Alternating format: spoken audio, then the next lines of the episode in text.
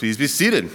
Welcome to Christ the King. A passage that we'll be looking at is 2 Samuel verse 7, chapter 7, verses 1 through 16. Let's take a look at that opening verse. Now, when the king lived in his house, that's King David, the Lord said, had given him rest from all his surrounding enemies. Now, that is a very big statement. God gave rest to David and through David to all the land from all surrounding enemies. Rest, as you know, is a big deal in the Bible. Think of Sabbath rest. Rest involves more just a cessation of labor, it involves Sabbath, it involves uh, peace, shalom. To be at rest is to be in a state of prosperity and well being. We've been looking at the various covenants that God has made with his people. That's been our series through this Lent, starting with Noah, moving to Abraham, Moses, and this Sunday, the covenant made with David. And many Old Testament scholars think that this one verse, 2 Samuel chapter 7 verse 1 is really the high point of the Old Testament. This is the culmination of all the covenants to date. Let me explain. Think about the covenant made to Abraham. You will be a people, you will have a land. The covenant made to Moses, uh, I will be their God, they will be my people. Well, that those promises are fulfilled in this one verse, at least partially fulfilled. God's people are now just that. When they made a prom- when God made a promise to Abraham, not so much a people, just one. Now they're a large nation. They have a land, the land of Jerusalem and all the surrounding territory. Matter of fact, the chapters preceding this one, David moves, King David moves the, uh, moves the Ark of the Covenant into the city of Jerusalem. So now they have a place. Now God is their God. God's king is on the throne. And here, for just a brief moment, the promises of God are realized. God's people are just that a people. God's people have a place. God's king is on the throne. Now, of course, it doesn't last. And in this period of rest, God, David, makes a promise. He makes a promise to God, and God responds with his own promise. And that's what we'll be looking at this Sunday. We're going to look at really two covenants, covenants the word covenant is not used in our passage, but that is in fact what it is. And throughout the rest of the Bible, this passage is in fact referred to as a covenant, God's covenant with David.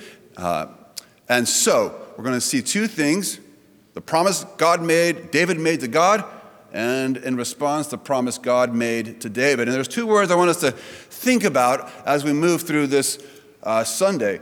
And those are the words of responsibility and indispensability. Responsibility and indispensability. We are one, we're not the other. So let's go ahead and jump in. We'll look at the promise first that David made to God. So I'm in verse 2 of chapter 7. David said, See, now I dwell in a house of cedar, but the ark of God dwells in a tent. So David sees an imbalance. And the imbalance is simply this I have a pretty nice house. God's house is not quite so nice. So there's an imbalance. And David senses a responsibility to put right or to balance what is out of imbalance. He has, in other words, a responsibility. Christians have a responsibility to be responsible. One of the first questions asked in the Bible is uh, from Cain in regards to his brother Abel. Cain asks, Am I my brother's keeper? Yes. To some degree, Cain, you are. To some degree, each of us, we are our brother's keeper. To be responsible is a great thing. Children are responsible, or parents are responsible for their children. Children are responsible for their parents.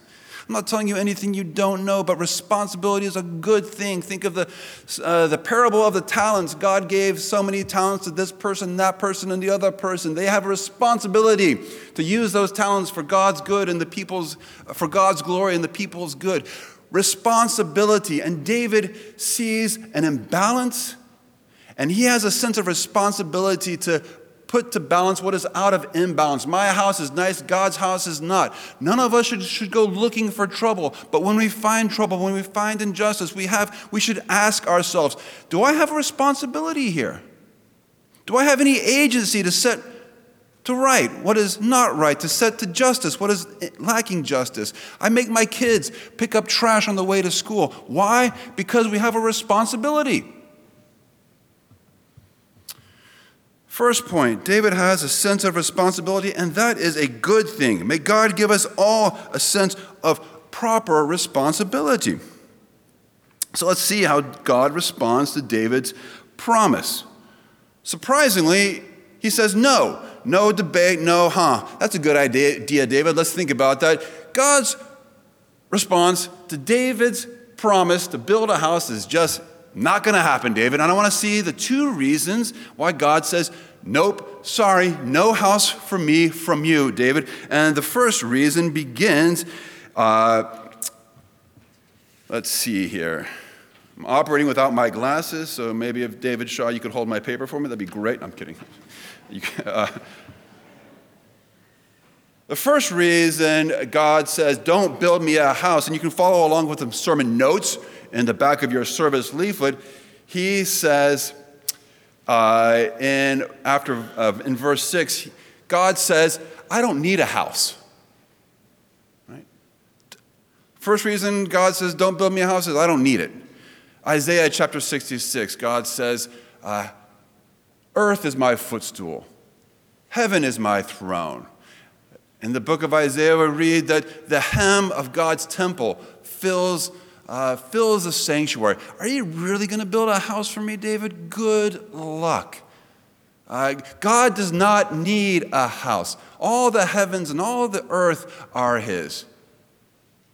God's people don't, God doesn't need a house. However, a house is helpful for God's people. Uh, and as you know, we've been very Uh, intentional and deliberate and diligent in our pursuit of a church home. Not for God, God doesn't need a home, but for you and me, God's people need a home. Even need is too strong a word. A church home is helpful for God's people to facilitate our worship of God and for our love of one another and our service to our community. And I'm pleased to announce that uh, the parish vote was very successful, overwhelmingly, a majority approved a mortgage that will allow us to be encumbered with debt, which will allow us to purchase this property. Uh, you won't hear much until June, the, dates, the days in front of June 10th, and that will be our closing uh, on this property. So, good job, church. This is all very exciting. First reason God says, No house for me, David, is I don't need it. And now here's where our passage gets good because not only does God not need a house, God does not need David. And here I am in verses 7, 9, uh, excuse me, uh, 8 and following. Listen to what Eugene Peterson writes about David's promise. I'm going to build you a house, God. Eugene Peterson writes this We can perhaps detect just a little bit of pride in David's promise to build God a house. David was just about to cross over a line from being full of God to being just a little bit full of himself riding high on the crest of fame, having decisively defeated the opposition, having united God's people, having captured the allegiance of all Israel, he was heading towards success, and he'd begun to think that he could give God, do God a favor. Right? God, thank you. You've been so good. Let me lend you a hand. I'm going to build you a house. You know, we should not think of our gifts, of our offering, of, and our service to Christ as a tip right? You know, sometimes you get good service from a waiter and you think, ah, you know what? You've done an exceptional job here. Let's make it 20%. God is not our wager. We should not think of our offerings as God, you know what? You've been really good to me. Uh, your service has been excellent. Uh, meals are nice. My house, thank you for your exceptional service. A little bit of a tip for your. No. Psalm 50 says, I own every cow on the hill. And if I, further, if I was hungry, I wouldn't tell you about it. And our offerings, you know, we take up an offering every Sunday, and at some churches, you may hear these words All the earth, everything I have belongs to you. Excuse me, let me quote it exactly. All things come from you, right? And of your own have we given you. That's a great statement. All things I have come from you, and of your own I give back to you. So listen to what God says to David. David, thanks for your, thanks for your generosity, thanks for your help, but let me just set the record straight. Look at verse 9. I, God, took you, David, from following sheep. I, I have been with you wherever you went. I have cut off all your enemies from before you. I am going to make your name great. Verse 10 I will appoint a place for my people. Verse 11 I will give you rest. David, don't believe your own publicity. You know, there's this great skit by Bill Cosby. Uh, uh, he uh, was referencing his own childhood. He said, My dad set the record straight pretty early about my childhood. My dad told me, I brought you into this world, I can take you out, don't matter to me, because I can make another one just like you. David, don't be so impressed. Everything that you think you've done, I've done for you. You are not as indispensable as you think you are. So there's that second word. Responsible? Yep, absolutely. Indispensable? Nope, don't believe it. And that's a hard balance to strike the balance between being responsible but not believing in your own indispensable indispensability. If you're under 25, more than likely, you need to be reminded that you are responsible. If you're over 40, you probably need to be reminded that you're not indispensable.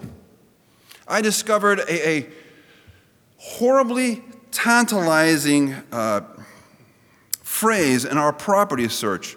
As we went through this mortgage process, I discovered this phrase that some banks would require key man insurance in order to give a loan. You know what that is? That means that they want to make sure that the head rector is not going to die or leave anytime soon.